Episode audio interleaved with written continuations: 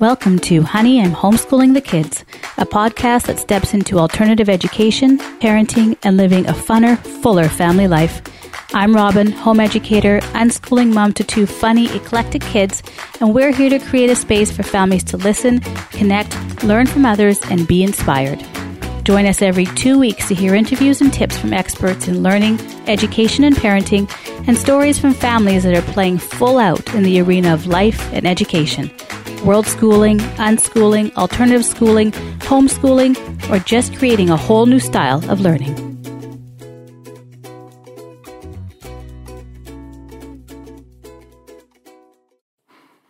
Welcome to Honey, I'm Homeschooling the Kids. I'm Robin Robertson, and I'm the creator and host of this podcast. And if you don't know me already and you're just tuning in, I'm also a home educating parent to two. Actually, we unschool, our family unschools, and our kids are now teenagers. So we've been on this journey as of this is October 2022, uh, 10 years and counting. And it looks different every year every month as our children grow and as we grow as parents and people as well. So, before we get into this next episode, which I really enjoyed with Michael Staton of CoLearn, I just want to give a shout out to some wonderful patrons who have been part of really supporting the show and helping all of the wonderful, wonderful things that I'm able to do with the show. Add, add more episodes, have a wonderful editor, um, and expand the community. Uh, it's really so much because of the patrons that have been supporting this podcast. So just so you know, if you go to patreon.com slash honey, I'm homeschooling the kids, you can also become part of the Patreon community. And within the Patreon community, you have access to my downloads, additional videos, other interviews that I do with others or that I'm featured on. Um, sometimes I'll just sit down and record a special video to answer a question we also do i do a live q&a session at the end of every month via zoom with patrons and access to episodes that sometimes don't come to air actually on the show or that are previews to what will be airing on the show and coming up. So go to patreon.com slash honey i'm homeschooling the kids to join to learn more and really to help support the show and I'll also have the link in my show notes. So I just want to give a shout out to a few patrons. I don't want to get behind on my shout outs. So I want to say a special thank you to Alexis Foray, and I hope I pronounce the last names correctly. Sarah Kolonen. Sarah, Sarah I've worked with. She's wonderful. Thank you so much for your support, Sarah. Lanisha or Lanisha Wida, Logan, Sherry, and Sarah Krosniak. I just wanted to give those shout outs. Thank you so much for your support. I'll continue to give additional shout outs in the next episode and as we continue because um, really our Patreon community has grown and continues to grow, and that's what I love to offer that support. And one of the ways that I continue to offer support to the community is through my club, Honey, I'm Homeschooling the Kids, on Clubhouse, on the Clubhouse app. And that club still offers discussion sessions or rooms three times per week. So I suggest you check it out. We talk about all things homeschooling, unschooling, learning, childhood, children play, parenting, all of those foundations and factors that support the lifelong learning journey. And I mentioned Clubhouse as well, and I'll put the link in the show notes to my club on Clubhouse. But I mention it because the guest for this episode, Michael Staton, that's how he and I originally connected. We were newbies on that app, and it was like a fun time. And I got a chance to be in some rooms with him and I was like, "Oh, this he's doing a lot in education and education tech." It turns out he's an ed tech guru in California, and I'm just thankful that I had a chance to meet and connect with him um, because he's done some pretty cool things in the ed tech industry. He's a former educator himself, and he still continues to create amazing things in the ed tech industry and supporting specifically homeschoolers and self directed learners. So I think you'll love this episode. I also want to give a shout out to CoLearn, who he's a founder of, because they were one of one of our wonderful sponsors for the How to Be an Awesome Homeschooler Summit. It was a great fit. It is a great fit. And Michael, his platform, we talk about what they're creating, how they want to continue supporting homeschoolers, unschoolers, and self directed learners, how they hope to help shape education in the future. And we even talked about some work and job possibilities for home educating parents. So if you are a home educating parent that wants to continue doing that and possibly work from home, uh, and you see a way that you'd like to support others in your community, listen to this episode because Michael shares the collaboration they're looking for and the support that they offer. So enjoy the episode and looking forward to hearing some feedback on it. All right. So, welcome. Today on the show, I have Michael Staton, the founder of CoLearn. Welcome very much, Michael. Hi. Thanks for having me. Love I'm your very- community and uh, all, all the thoughts you put out in the world. Thank you. I appreciate you being here today. So I'm excited for this interview. Michael and I have already had a previous conversation. I also want to note too that Michael's that he's a founder of CoLearn, but he's also a former classroom educator turned ed tech guru. And we were also very grateful that CoLearn was one of our sponsors for How to Be an Awesome Homeschooler Summit. And I think it actually fits really well because if you're wondering about CoLearn, CoLearn is actually what it's doing is redesigning the school experiences around families for an era of remote and hybrid work, which is actually what we mm-hmm. need for present day. And what I love about it, it's bridging the unconventional education approaches, which you know I love, and great schools yeah. to create a new learning experience with the family at the heart, which I think truly is what's important. And that's how we can get the unique learning journeys out of it. So I'm really excited totally. to talk with you today about really about where education is going, how you want to impact education and support families in their own unique learning journeys. Perfect. Okay. Sounds great. That's my my favorite topic, of course. That's your jam, yeah. definitely. Good. That's my jam. Yes, exactly. All right. So maybe we can start a little bit of at go backwards. And yeah before we come to the now with you creating and founding CoLearn, um, first, like how education. Why are you, you know, how did you get into this space? I, uh, we, I said you were you were a former classroom educator. Where mm-hmm. did that begin and why? Why did you go into classroom yeah. education? Uh, I, you know, it's kind of uh, the family trade, to be honest. Um, so my my father was a professor of educational leadership. He was the head of the department at the University of Houston. And what that meant was he spent all day, every day training professional educators to become professional administrators and system leaders. Um, and so, you know, I think a lot of a lot of parents, you know, bring their kids to work sometimes or or have them come to different events where you're supposed to sit still and you get to go eat a bunch of cookies while you go what is going on in this world? Um, so for for me it was i was around high school principals and superintendents and educators.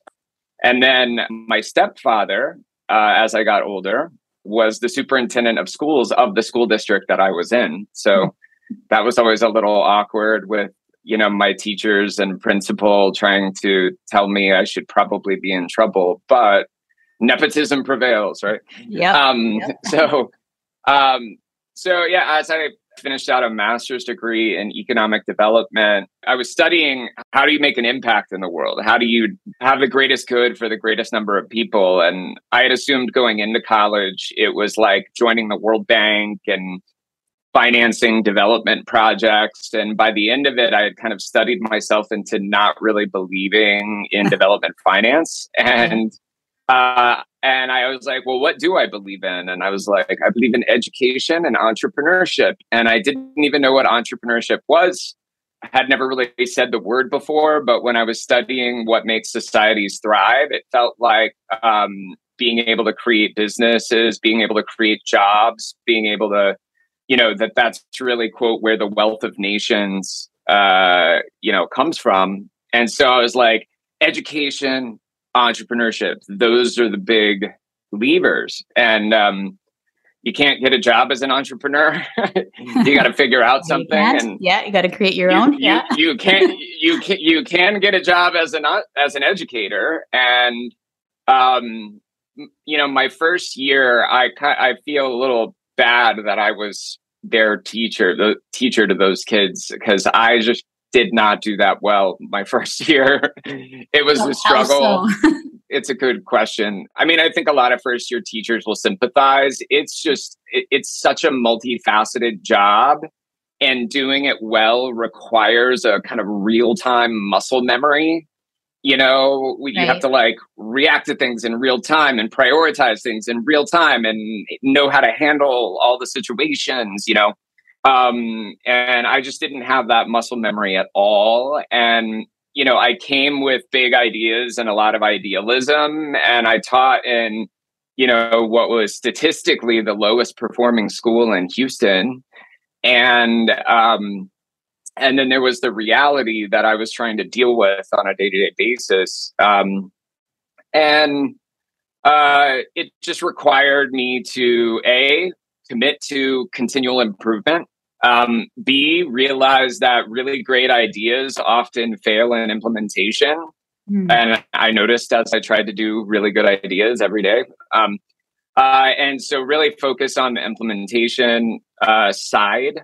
Um, and I ended up noticing a tension uh, that remains unresolved in our public schools, and frankly, probably most schools at all, which is that we say we're trying to uh, teach kids how to think and how to learn. And we want them to be independent learners that will, uh, if it's right for them, and we hope it's right for everybody, go off to college and succeed where they're going to have to be independent learners because a lot of the scaffolding and routines and it disappears you know it's just mm-hmm. kids go off into college and and and um you know on average uh, a lot of kids just don't do that well in college it yeah. takes a long time to graduate if they graduate i think something like almost 40% of people that start college don't end up graduating so a big number, actually. I, yeah, I think so. I was um, I was just noticing that the curriculum as I was given it and was supposed to implement it, I, I felt was doing the opposite of creating independent learners that could think for themselves and could thrive in college because it was worksheets, fill out the blanks, Scantron multiple choice tests, um, and homework regimes and grading regimes that like don't really exist in college and definitely don't exist in life, right? Yes. And um, so I ended up kind of uh, like every teacher does, recreating the wheel. Um, and I recreated my version of a wheel that I was really proud of, that I felt helped build the independent study habits and independent study skills where they could succeed um, later in life and in college, especially in college. And I started an after school program and a summer camp that was kind of like the uh, inverse of Princeton Review and Kaplan. It wasn't about studying for the test and getting into college. It was about making sure that you had the skills and habits to succeed when you were there. Um, awesome. How did and, that? How did that uh, go over? How did that do? Yeah, well, you know, it was I I I maxed out a credit card and made a cool website. Um, uh, uh, no, I did. Uh, I did a summer program uh, with a dozen kids that um, Junior Achievement sent my way and they paid me a little bit of money for it. And then the after school program, actually, the district needed after school activities for kids. And they were like, why don't you make it an after school program? We'll pay you. And I was like, cool. So I had like, um, two different rooms another teacher paired with me and we had i don't know 50 60 kids that kind of used it as a study hall but it was like a scaffolded study hall with like academic coaching and skills development. Um, awesome. I, I, so, I, asked, I, mean, I asked how did yeah. it do because I'm almost wondering did everyone understand the point of it, the purpose of it? Like, did the kids they say, "Okay, I get this"? Did parents were parents like, "Yes, this is I, I understand this," or was it the opposite, where they didn't quite get it and they just still use it for a tool to get better, to get into st- college, to regurgitate kind of the the same thing again? Yeah, I I I um, it's a good question, and I feel like people didn't get it the way that I thought they would. Mm. Um, and uh, students would do it because they wanted to do well in class. And uh, parents went along with it because it was a good way f- to make sure their kids were doing their homework before they came home. Um, uh, I, of course, I had some parents and some students that got it immediately what ended up happening is for my students in my history classes, government economics, uh, we it the first four weeks of adapting to the way that I did things um, was well, it was adapting. Um, and it wasn't until really a month in that they started understanding like this class is really different, mm. right? Mm-hmm um, and uh, like they got to decide uh, they got to decide what work they wanted to do um, all i did was tell them where we are in the the book and come up with cool collegiate sounding lectures and they would have to they would have to basically study for themselves and they would have to grade themselves as well um, so uh, I that set of ideas. I said I maxed out a credit card. Um, the funny thing is, you know, life is unexpected sometimes. So one of the things that I I did is I printed too many cool T-shirts with a ninja reading a book on it, and it, I thought it looked really cool.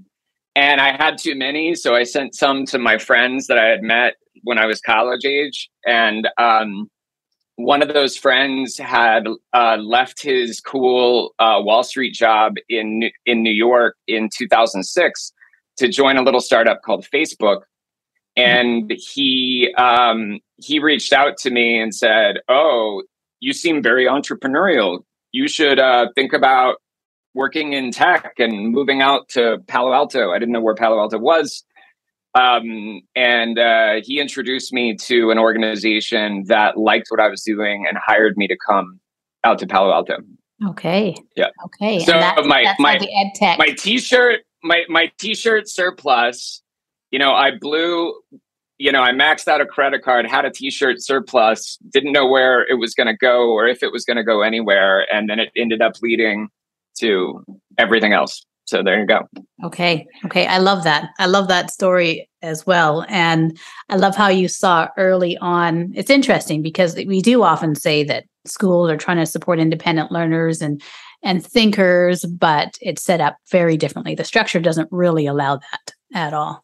Okay. I, I have I have yet to visit a college or find a teacher that says they teach thinking and critical thinking.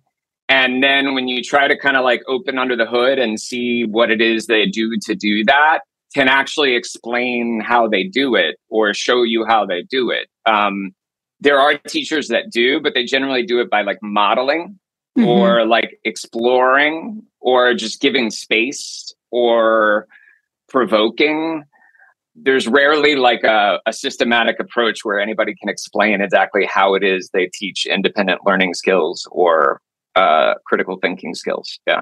Yeah, I agree. Actually, I absolutely agree. Okay, so that was your beginning in um, yeah. outside of the traditional education structure. Your ninja T-shirts took you on a different path, and then they did they mm-hmm. take you straight to co-learn? How did how did you get from no, oh, no, no, no. CoLearn and how CoLearn came to be? Yes, so um, my friend at Facebook, I kind of realized how important Facebook was going to be, and they mm-hmm. created uh, a way to make an app on Facebook.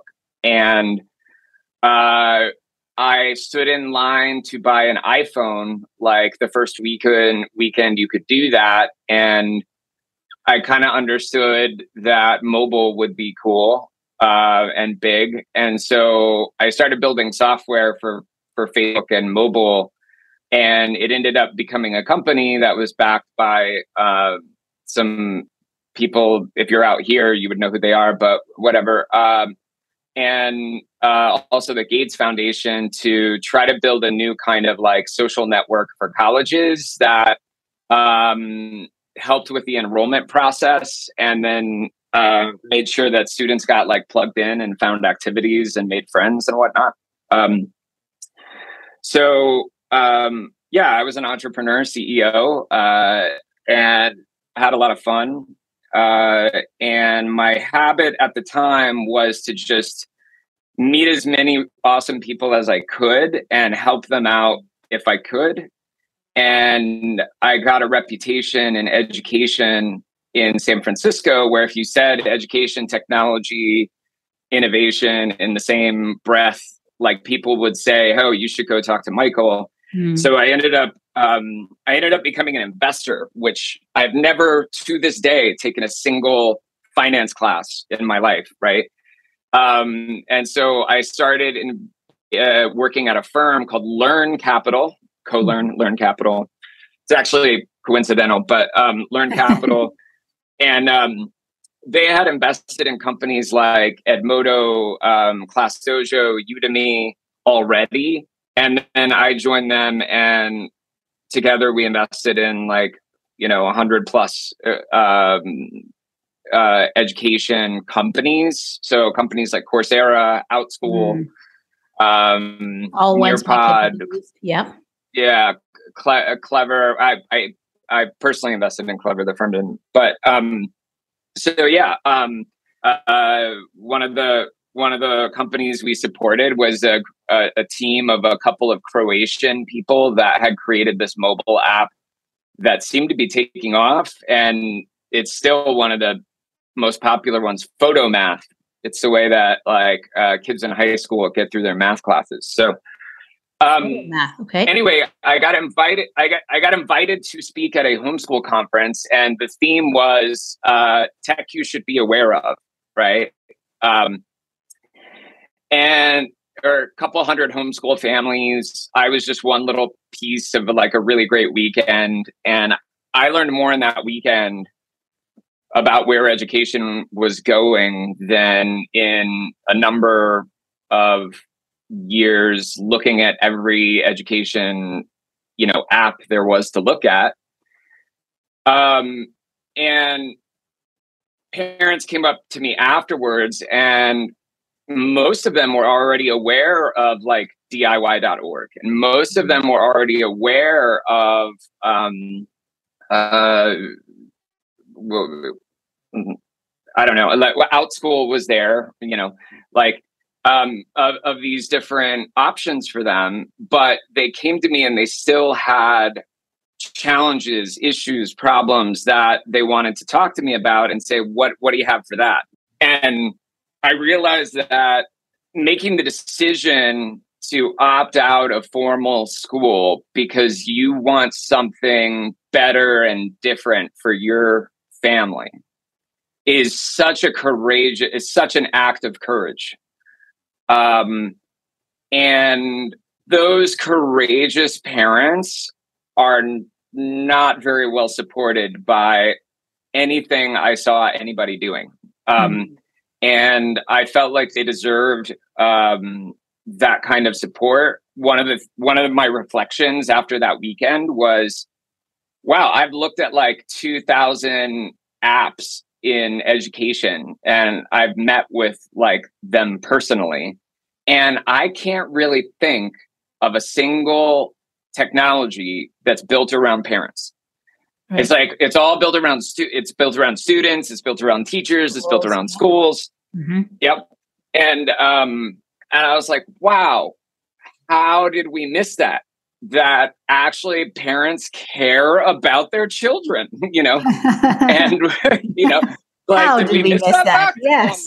how did we miss that? You know, um, and um, and anyway, I just thought it was a really exciting uh, uh, community. Um, I thought the energy there was great, and I felt like I had found like the homebrew computer club, which is um, was just a it's like a membership club that like Apple and a number of other companies like spun out of because people were getting together and figuring out what to do with computers. Um, I felt like I had found that for for education. So uh, it's been a journey to figure out how I can best um, be of service and support.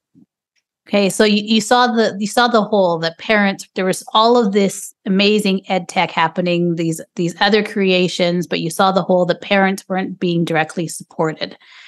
So yeah. then so then is that how co-learn came about? So what exactly is co-learn and, and yeah, going yeah. on that theme, how does it even support parents? How does it fill that gap?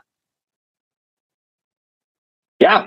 Um, well, you know, we're we're our journey is just beginning. Um, uh, we have uh, the vision was to build the set of technology tools needed to have active, flourishing co learning communities. Okay. And I use co learning communities because um, uh, one of the talks that day in, in that conference that I remember was why are we still calling it homeschool? We're not at home and it's not school. Totally. Uh, co co working came along and made a cool brand and trend around a ragtag bunch of independent contractors, startups, and small businesses, and people just with no office. So why why isn't co-learning a thing and when will co-learning become like our thing? Right. And then as i got as i got into the the homeschooling communities i realized there's just so many nuances right? It's like well we we unschool or we do this mm-hmm. or we do that. And it feels like this kind of like yeah yeah yeah. It, it, it feels like this kind of strange I, I factionalism or something. Yes. um and and actually every, everybody it's a, it's a vibrant community and everybody appreciates and respects everybody else and they cooperate and collaborate. Um, and so the we we just don't have good words right mm-hmm. to unite everybody. And i felt like yeah co-learning. Yeah we should we should all be co-learning. I want to co-learn. I want my kids to co-learn. Let's all co-learn.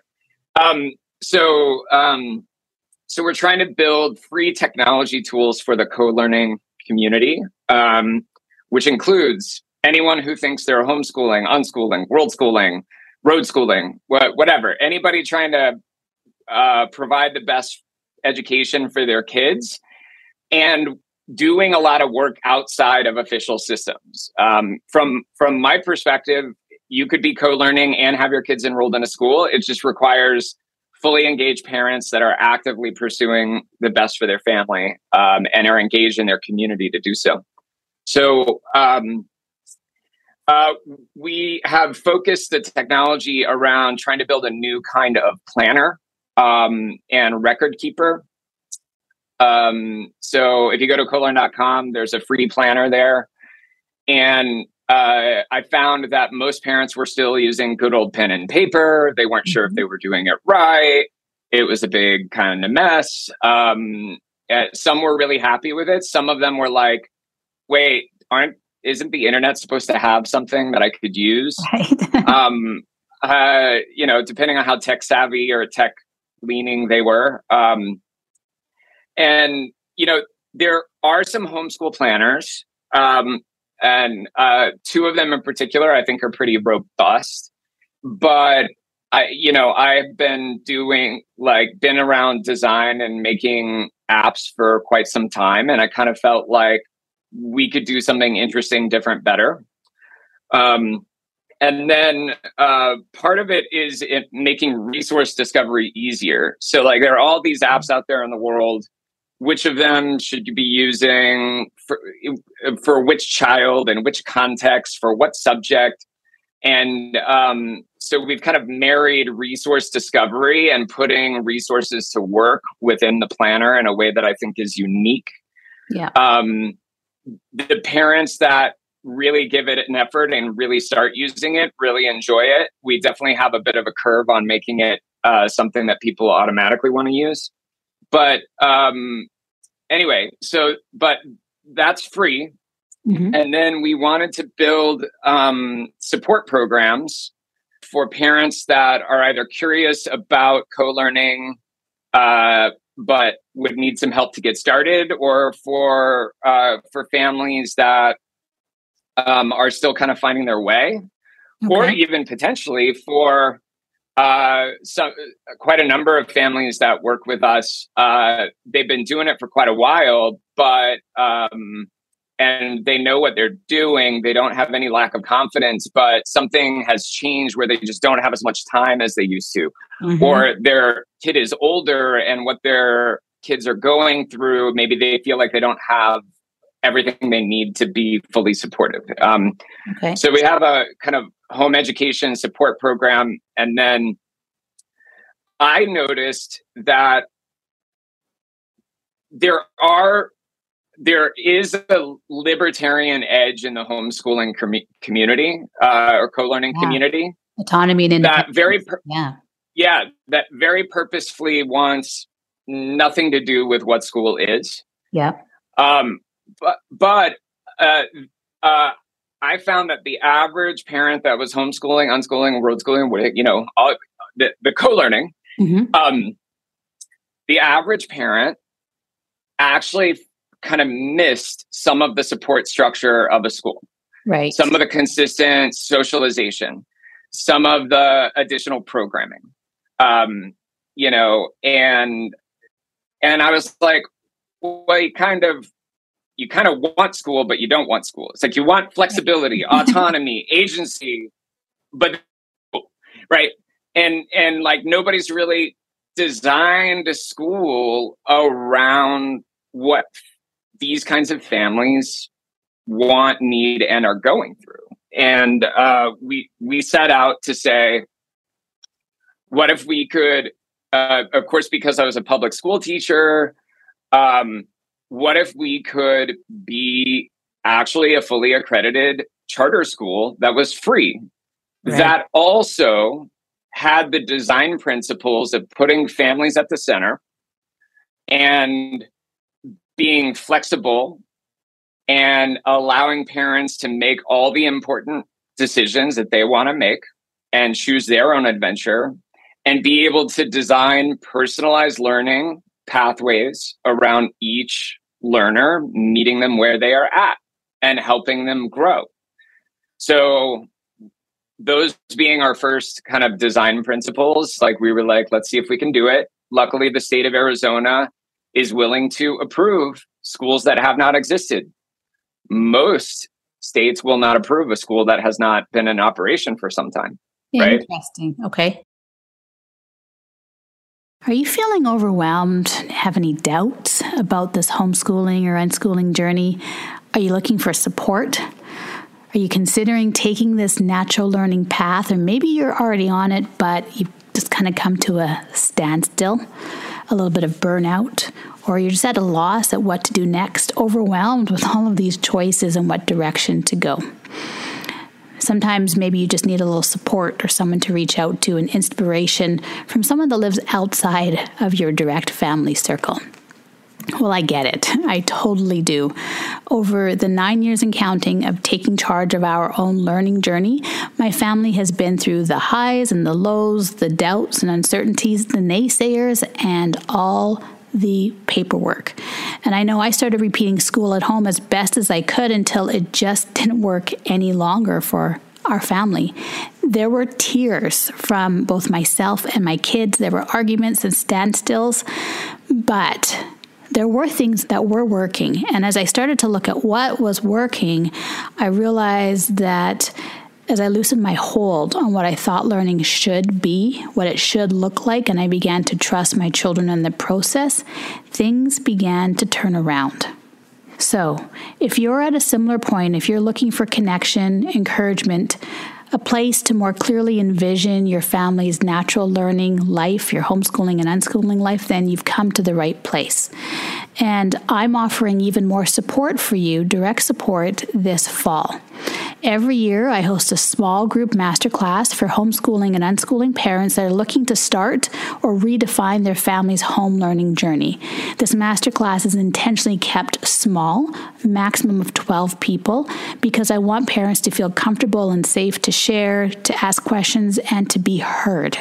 We meet live over Zoom each week over the course of one month, and at the end of each weekly session, you receive the private recordings. Plus, I'm in touch with you through the week, as well as having access to additional resources for this class that I've created that will help you along this journey in the month and for the years to come as well.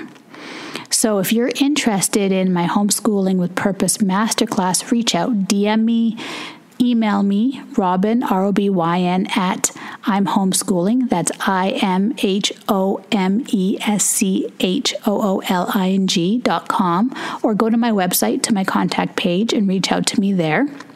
Let me know, and you can get on the wait list. We begin the last Sunday of September. We meet for one month. So if you're interested, DM me, email me, contact me through my website or social media. The waitlist is now open and stay tuned for more information to come as well. I, I always take some notes too, and, and these are the words I've circled. And let me know if I'm off on this when it comes to what you saw was missing and what you wanted to create for supporting homeschoolers flexible, accessible, support, community, and resources. Yes, that sounds right. And so you, um, brought, you brought this all together I, I would, on a digital platform. But sorry, add in you're going to that that that is the that is the journey that we are on. Yes. Uh, does it does it does it do it right now uh, the way that I would like it to? I'm you know we're working on it. Um, what I can say is that parent parents that have worked with us have thought that the way that we come to understand their family, uh, um, do different kinds of assessment to understand where their learners are, um, offer um, certain diagnostics to maybe identify issues that they've been noticing but haven't really clarified. Okay. And then come in with supports, recommendations, and resources. That process um, parents have described as like totally unique to us and is like the opposite of any other school that they have been a part of okay. or any other support program they have been a part of. Right. Um, so, um, so yeah, but uh, another key word I would add in there is like the ability to remix. What are we remixing? Uh, well, it's unconventional approaches and high quality school. And I know your listeners can't um, see this and you've disabled screen sharing, but um, I can, what I can do I is I can sh- add screen sharing on, and then usually if there's video, I share it with my Patreon community. Um, so okay. So then, if you are listening and you'd like to see the video and any of the podcast episodes that have some video, um, you my Patreon community always has access to the video, so that will be shared in there. So I made this kind of goofy illustration to to say this is how we want parents to feel you know this is how we want parents to feel yeah. like they have the ability to remix um, what great schools and what the internet and what co-learning communities have to offer to mm-hmm. you know to to provide the kind of uh, experience that their family needs wants deserves right can you put that back up for a second? I'm just going to explain it a little bit. And I also want to, you know, kind of talk about how what I see. So Michael has this graphic. And on the top, it says, We empower parents to remix the best the internet has to offer, creating a customized learning experience for their family. And there's like a homeschool mom DJ in the center at like her DJ booth, ready to remix, holding records. I like it. It's good. Unconventional approaches on one side, high quality school on the other side. And I think one of the other great things about it that's key is, you know, you're talking about the best the internet has to offer. Um, you know, school traditionally has also been like this brick and mortar place that you have to go and be in and spend certain hours and sit in for a long time. And really, like our world, especially after COVID, more so um, because people experienced it, experienced it. People are mobile. They are their their hours are flex now. They where they work is different. Um, some companies don't want the overhead of a location, so they want more of their employees to work from home. Many homeschoolers and unschoolers are entrepreneurs or have their own businesses or part of a business as well. So that looks different. And I do think as well, I mean, you know this better than me because you work in the tech space that the brick and mortar education, brick and mortar school has not caught up to where we are with technology and mobility today.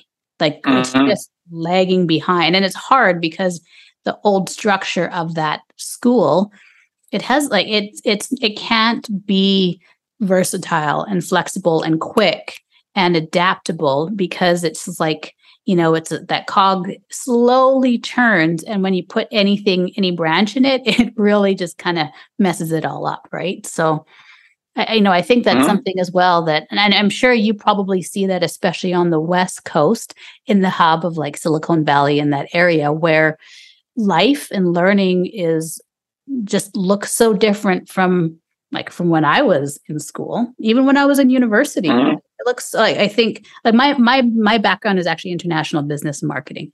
And that was my original mm-hmm. major. And what I learned back then is like the world's different. Like I would expect and hope that if I went back into that major in classroom now in a university, that it would reflect mm-hmm going on today like the changes the you know the tech the i mean uh, social media and the internet didn't exist. Like when i remember being in university and being excited about something called hotmail and i was like what? Hotmail. Hotmail it blew my mind and i was like you mean like my friend introduced it to me i'm like you mean this is free and we can like email each other anywhere and i don't have to be sitting in like i can go you know it was just like no way it was revolutionary. And like that was my university experience. I went to a class, an afternoon, they like they there was a lunchtime class talking about something called email and how to use it and what it does. And it was like open, yeah. anybody could go. And I was like, well, why wouldn't I go? I'm gonna go check this out. There was probably maybe 10 of us in there. Like hardly anybody went and they talked about late at all how the college has this email system and everything like that. Mm-hmm. And then a few years later, like there was Hotmail. And so like think how different that is to what we have now. and the accessibility totally. and the resources on hand and how we can build how you and I can talk like this and mm-hmm. we're in mm-hmm. different countries, different time zones as well. So I, I have a grand theory on this. If you're okay. if you're all right with yes, grand theories, absolutely, I right? am definitely share it. So well, and it is it is ironic because actually schools were a lot of the uh, best original customers for Apple computers, right? Right. For yeah. Uh, for computers. Like schools, schools and universities bought computers before many people had computers. I mean, the internet was invented at universities, right? Yes. um, so, um, uh, but these these systems that we have um, are, uh, I think, in if you study bureaucracy, they use the word ossified, which is basically mm-hmm. like they they kind of like harden into their own structures so I think we're in this like ossified uh, situation with our school systems that are designed around classrooms. They're not designed around students. They're not, not designed around students. They're not designed around really anything. They're designed around a classroom. And then how many classrooms can we stack and put in the hallway? And the reason we have a classroom is a legacy fact of life that is no longer true, which is the only way to get information to kids is to have a teacher in front of them. Right. Right. So that was true. So we made these classrooms, we designed our buildings around the classrooms. Then our neighborhoods were designed around, you know, access to schools. Yeah. And I was I was um so I think that you know billions of families around the world live in like a subtle subconscious tyranny where they have to design their whole life around living near a good school, having access to that school, yeah. making sure the kids go, come home, do their homework, make the grade, you know, have good behavior.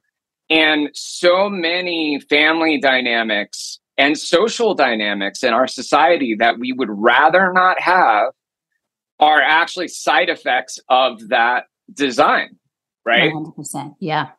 Yeah. Right. Siblings don't get along. Why? Because this one dresses different and listens to different music than that one. Why? Because they're in different grades. They made different friends, right?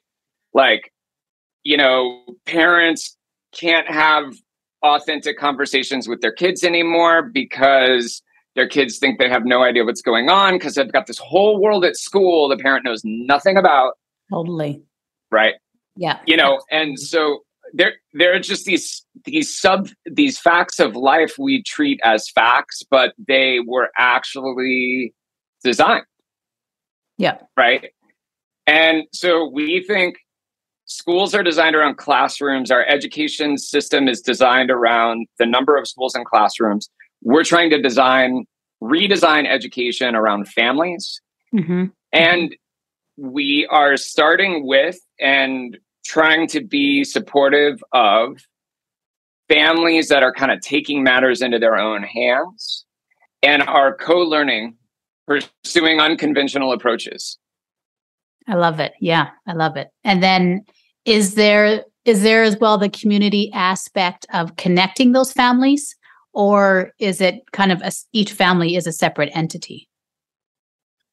It's funny. Every month, our design and engineering team and our and our just general team is like, you know, we're going to have to rebuild like chat and messaging, and like we're basically going to have to rebuild Facebook groups. Right. And I'm like, fighting with Facebook groups is a losing battle. We don't need to do it, but it comes up all the time, which is just there. There's still a connection and community and information sharing that is not uh, happening the way people want it to in co-learning communities. There is a need for it. We decided to start with the planner because we felt like if we get parents using a planner then we will know what their kids are up to and mm. and and like what resources they're using and then and parents will be using it almost every day so then when we try to connect parents you've got people already to connect right, right. I guess. so uh yeah. yeah but um within our our home education support programs and our uh our co-learn academy our school uh essentially it's kind of like um uh, long form always on Outschool where it's like we have we have classes and clubs and activities um, and different learning apps that kids use together. And so kids do get to know each other. We do field trips at least once a month in person in arizona. Uh, we do virtual field trips once a week which anybody can participate in. Um, so uh, i would say that uh, the parents who uh, are parents of, of children that are enrolled in Co-Learn Academy or accessing our home education support programs, they do feel like there's a sense of community. Okay. If you go and use the app, if you go and use our planner, it's not going to create a sense of community yet. Um, you know, what we hope to do with that is whenever I would talk to a parent who was thinking about co-learning or started co-learning what they really wanted to know was what is a family like me doing a right. family like ours doing mm-hmm. right mm-hmm. oh that you know that, that's what i wanted to know parent, when i first started and yeah. why i started this podcast yeah what are other families right. like yeah what, are like, there other families like, like us yeah yeah are there other families like us if so what are they doing yeah and uh, if they're doing something that works let me know about it, right? Right. And and I I felt like the value of a planner is not that you would have a cool planner, Robyn, right? I mean, it's I mean, if we can give you a cool planner and it works for you and your family, yeah. cool, right? The utility um, of creating that support but, resources, accessibility. But when you're when you're planning, if we have lots of parents using the planner, we can reveal, hey, families like yours use this for math, or right. families like yours go here, you know, for science, um, and that kind of stuff. And you know, we could even have like a directory that's that's like, oh, families kind of like you, somewhat nearby, right? Yeah. Um, so we we have uh, we have designs and screenshots for this, but uh, the reality is that uh, uh, thinking of it is pretty quick. Designing it takes yeah. a little while, and then building it and maintaining it as technology is um, it's just a process, right? Yeah. And and we're still early on it. So, but. I I look I look forward to the moment in which learning plans for kids and a day-to-day week-to-week planner for parents and community kind of like harmonize right mm, yeah and you know yeah. Absolutely. So i do want to say you know we're talking about this planner and i will have co-learn links in the show notes as well so that you can actually if you're curious if you want to check it out you can go and use this planner yourself for every parent listening to this. But also i do know that co-learn is also looking for feedback as well on this. Oh yeah. No, so definitely looking for feedback. It, yeah. They would appreciate feedback because as we're talking, you know, as you, you probably understand, co-learn is building and expanding and going through those phases. So to get better and to build, they need feedback from homeschooling parents, unschooling parents as well that have used these things. So if you get a chance, definitely check out totally. the try it and give feedback to co-learn. Well, can can I give an anecdote as to why we, Please, we need yes. that feedback? Yeah. Right. Um, so uh, uh, the the planner works really well for a, a parent who plans a week ahead. Okay. And uh, you know, we're working with uh, at least hundred parents pretty actively, and the feedback a lot of them gave is. Mm, I never really follow my plan. Right. Um, or they say like, I don't actually want to plan ahead. Like my family's kind of organic and spontaneous. Like we have a routine, yeah, yeah, yeah, but like we do fun stuff every day. And we want that to count for learning. And so we're like, well, we knew we wanted to get into kind of record keeping and the ability to have kind of like data rich transcripts is not the right word, but like, what did we do with our year? Here's what we did with our year, mm-hmm. kind of a kind of a thing. Um, but we were like, yeah, I mean, how hard would it be to make it so you instead of planning ahead, you just journal entry what's happening? Mm. And we we've already come up with designs for that, and like a good half of the parents that are not planners are like really excited about it because they would rather journal what happens organically than than plan ahead. So hey, and and it require it requires those parents kind of being you know telling us like i wouldn't use it the way that you're thinking i would use it right absolutely so, okay that yeah so that yeah. feedback is important okay i love that and and mm-hmm. that I, it's funny because so many things you say, I'm like, yeah, I'm that kind of parent for sure. Like, you know, yeah. as it's happening because I don't want to be stuck to this plan. So the sure. other, huh? Sure. Yeah. Okay. okay. So I want to make sure as well too that um, as we're also getting to our time, I would like to mention the other aspect of the support that's provided. And you know, as we talk about this, I think it's important because these are things that home educating parents are looking for. Um, they talk about, you know, wanting accessibility sometimes where you know because i know you offer a lot of things for free as well.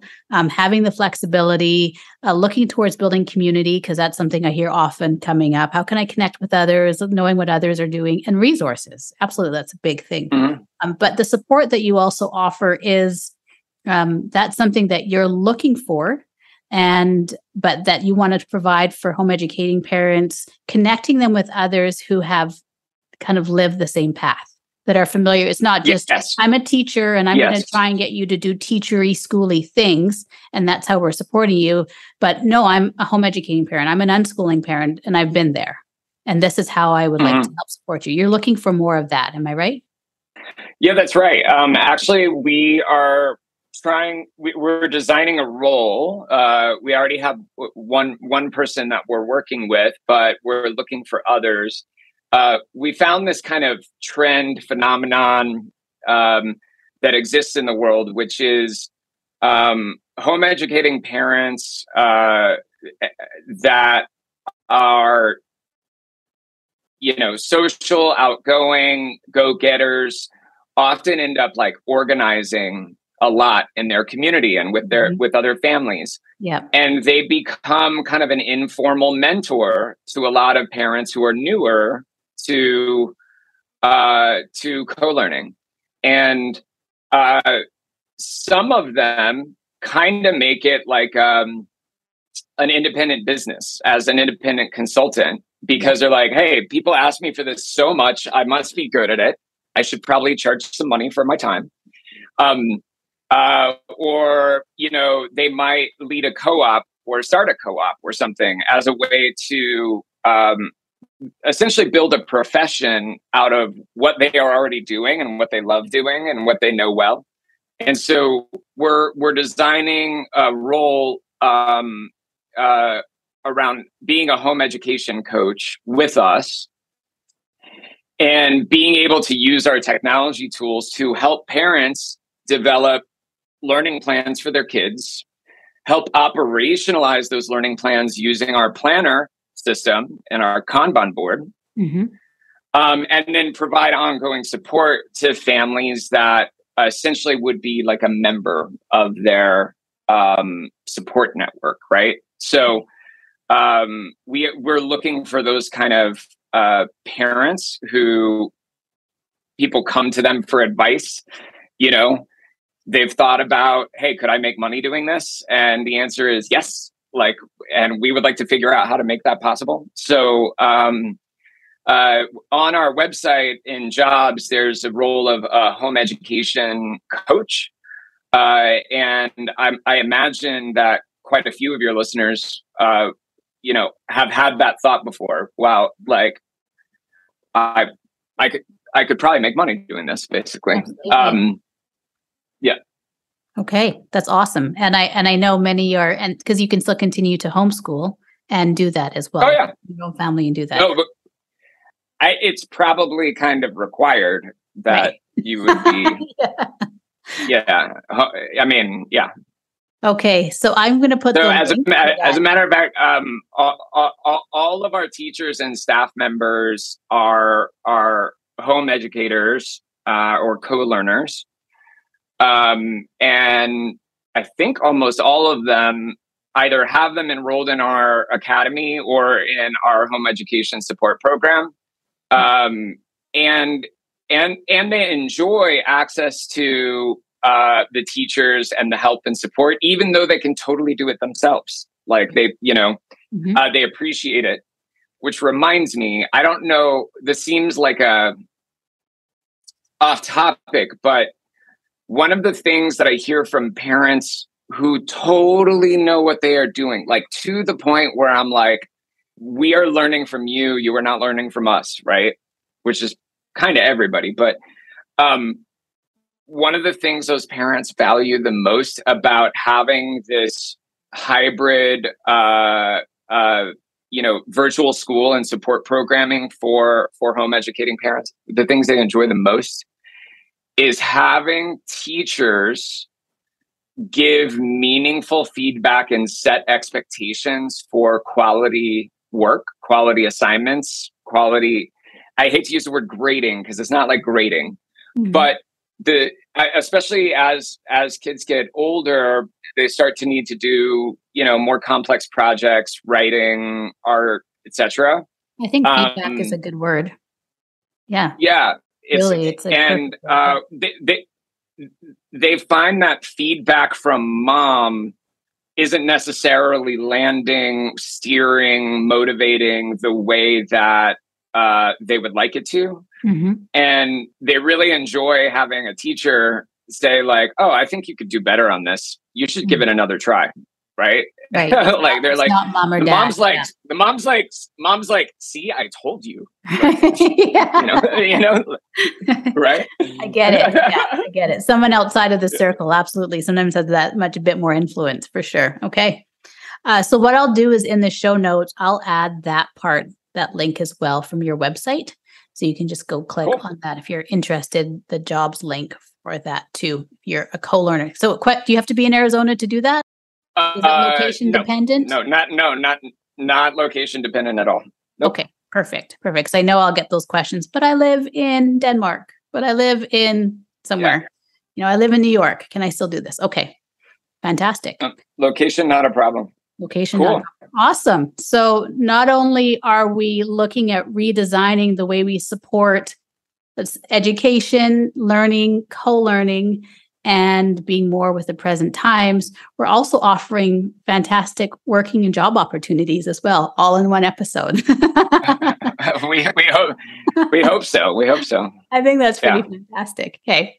So, okay, my cool. last question for you is what where do you think education in the school system is going? Do you think it's going to realize it needs to adapt more? Do you think it's going to stay as it is and then other opportunities will be created outside of the education institution, like CoLearn or other spaces? Or do you think it's just going to all yes. crumble and fall and just implode at one point? Well, you know, there's been a lot of public dialogue about how a lot of colleges will fail and we don't need to go to college anymore. And as far as I can tell, those colleges are still around and people are mm-hmm. still wanting to go. Um, so I don't think our education system is going to go anywhere anytime soon. There's some real staying power there. Yeah. But um, I do think education needs a Tesla moment, right? Um, and what I mean by that, and I hope that we are I, if not the Tesla, a Tesla. Um, but what I mean by that is the the automobile industry knew that they would need to start making different kinds of car, like you know, fuel efficiency, pollution. They knew battery technology was developing. Mm-hmm. They knew electric cars were possible, and they did nothing as a matter of fact, not only did they do nothing, they kind of like actively tried to stop yeah. Anything that would move the automobile industry in a direction away from the gas guzzlers. They're like, we sell gas guzzlers, we're making a lot of money, don't mess with it, right?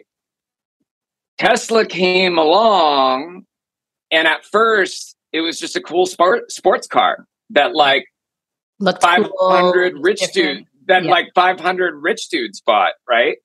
And then next it was like, you know, an overhyped car and blah, blah, blah. And then eventually it's like, I mean, Tesla is more valuable than any of the other car companies combined, which uh, shows how much kind of like outsized influence they have. And what happened was the entire auto industry had to be like, man, I guess we should get with the program.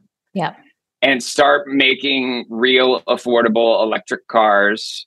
And the auto industry has. I mean, every major automaker has as one of their major goals, if not their major goal, to roll out electric cars and help the electric grid system. And they didn't want to. They weren't going to change. You could try to regulate them. You could go to a conference and tell them how they need to change. They weren't going to do it they needed an alternative to come along that everybody said, whoa, right? That blows my mind. And once people started doing that, then the system changed. Right. So I, I hope that these co learning communities, unconventional approaches, parents like you and your listeners are impatient and take matters into their own hands and they build networks and they demonstrate that the kind of work that they're doing is doing right by their family and is helping their kids thrive and that message gets out there. Right. And it makes everybody go whoa we need to change what we're doing. And then i think what will happen is schools will have to figure out how to be more flexible and hybrid to accommodate co-learning communities. And then they'll reharmonize in mm-hmm. like 30 years. Yeah. Yeah. Yeah. Yeah. I i agree. I see that. I, I think it's too much of a behemoth behemoth right now for it to for that change to happen right now or quickly. And i think there needs to be an outside stimulus um, i think covid was a start as well because it gave opportunity totally. for people to just try something different or be in a different kind of space and mind frame. Um, but that was the beginning for sure. And then yeah i think i think that some are but, seeing oh we got to shift a little bit but it's difficult within that structure. What were you going to say? You're like but what, yeah yeah. No no no not but. It's just it's the the thing that will make the difference is to be able to change the story mm. of what's possible. Yes. Right. And yeah. the thing that the thing that all of your listeners are doing is like in their own way, they're changing the story. Yes. And eventually yeah. the story is going to get out. Eventually the story is going to get out there that we have a more cohesive family. My kids are learning more. We have better relationships. Uh, we're in our community more. Uh, they're ahead of the curve on so many different things. They're I hate to say this, but they're getting into competitive colleges or they're they're they're establishing competitive careers. The data's already out there, yeah. but no one has told it in a way that like you know Tesla came around and said electric cars are possible, right? right? We just have to do what we're doing. We have to tell our story. We have to get the word out, and eventually, you know the whole world is going to go like whoa let's let's let's get on the bandwagon. Yeah. I think that's a perfect way to conclude this. Michael that was I, I agree. Yeah absolutely i agree. We need to be able to change the narrative change the story and and show hey this is possible this this happened this is what my kids are like or this is what we're doing this is what they're capable of doing this is where they're at and we never did anything like school. We didn't do anything like this. We created it this way and did it this way. Yeah, I think that's, mm-hmm. yeah. Yeah, create the Tesla. Cool. Absolutely. Thank you so much. I think this All right. great. Um, I mean, I would love to talk more about tech and education and how things are evolving or not evolving. But I also think that um, I want to make sure that the links are in the website because I think you offers fantastic opportunities to home educating families. So I encourage you to go to the show notes or just go to colearn.com, C O L E A R N.com, and you can look through the website and see everything that Co-Learn, Co-Learn supports and offers, including if you get a chance to try the planner and then offer feedback, or if you're looking for you know something to supplement and support your life while you're loving your home education life and you want to help other families and check out their jobs right now as well. Thank you, Michael. Is there anything you want to leave us with, or is? No, I'm I'm I'm uh, I'm already excited. I got to get back to work. Yes. Some sometimes you know uh, sometimes the conversation leads somewhere where it's like that's so inspiring. I better do that. You know. I feel the same way. cool. Thank you. All right. Mm-hmm.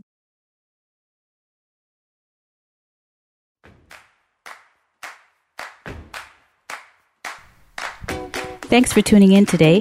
If you enjoyed this episode, please share, leave a review, or comment. I'd love to hear your thoughts, ideas, and reflections on the episode. You can go to the website, imhomeschooling.com, or email me directly, robyn at imhomeschooling.com.